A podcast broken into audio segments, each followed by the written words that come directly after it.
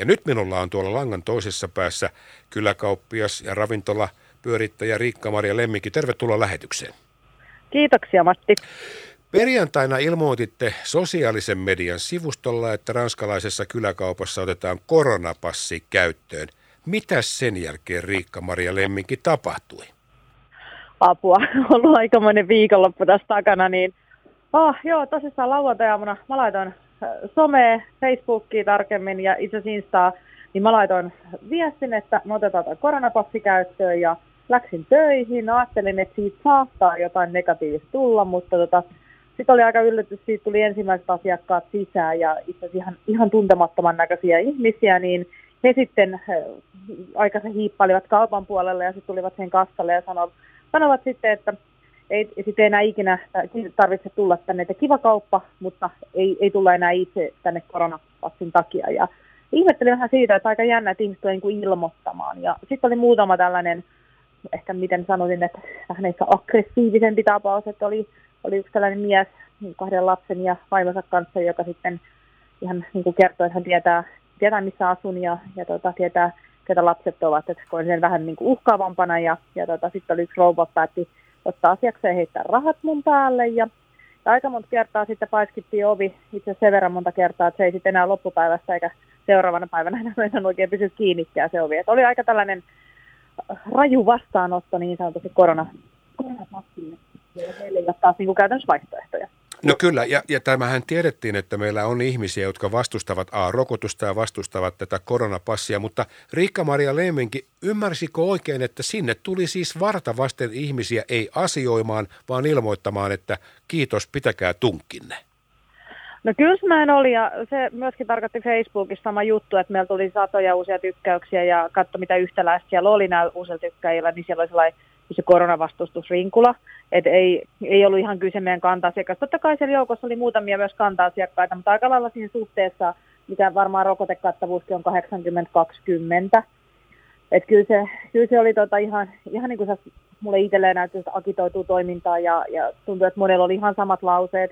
Näkyy myöskin tuossa sosiaalisessa mediassa, käytettiin paljon samoja niin kuin argumentteja, samoja linkkejä, samoja uh, niin kuin ihan, ihan sanoja. Et varsinkin ne, jotka tuossa kaupan puolella kävi, niin monella oli hyvin samalta kuulostavia lauseita. No sehän kuulostaa nyt, kun puhutaan tällaisesta niin sanotusta maalittamisesta, ja tämähän nyt oikeastaan, täyd, tämä oikeastaan niin kuin täyttää kyllä sen termin. Mutta Riikka-Maria Lemminki, osaatko arvioida sitä, että oliko tässä ihan oikeasti tavallaan niin kuin systemaattisesti koottu ryhmä, jotka päättivät sitten tulla kertomaan sinulle mielipiteensä siitä, että emme ikinä tule koko kauppaan, niin kuin tuossa aiemmin jo kerroit? Kyllä se varmaan haiskat, että siellä varmaan useampia tällaisia ryhmittymiä, että kyllähän se Suomessa käydään paljon tänä päivänä se keskustelu ja siellä järjestäydytään. Ja sitten joku asiakas sitten vinkkasi, että siellä oli ollut sitten asiakkaalla samaan aikaan joku tapahtuma, missä oli aika paljon ollut sitten rokotevastaisia ihmisiä. En osaa itse sanoa, en ole ollut tilaisuudessa, en tunne koko yhteisöä, että saattaisi jotenkin liittyä tähän.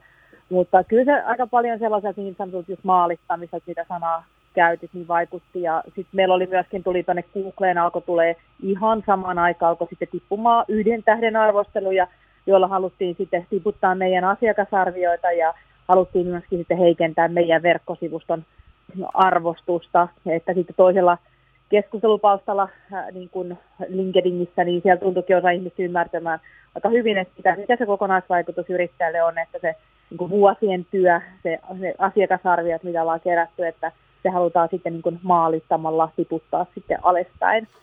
Kyllähän tämä systemaattiselta kuulostaa, mutta tähän loppuun vielä väksyn ranskalaisen kyläkaupan yrittäjä, ravintolapyörittäjä Riikka-Maria Lemminki.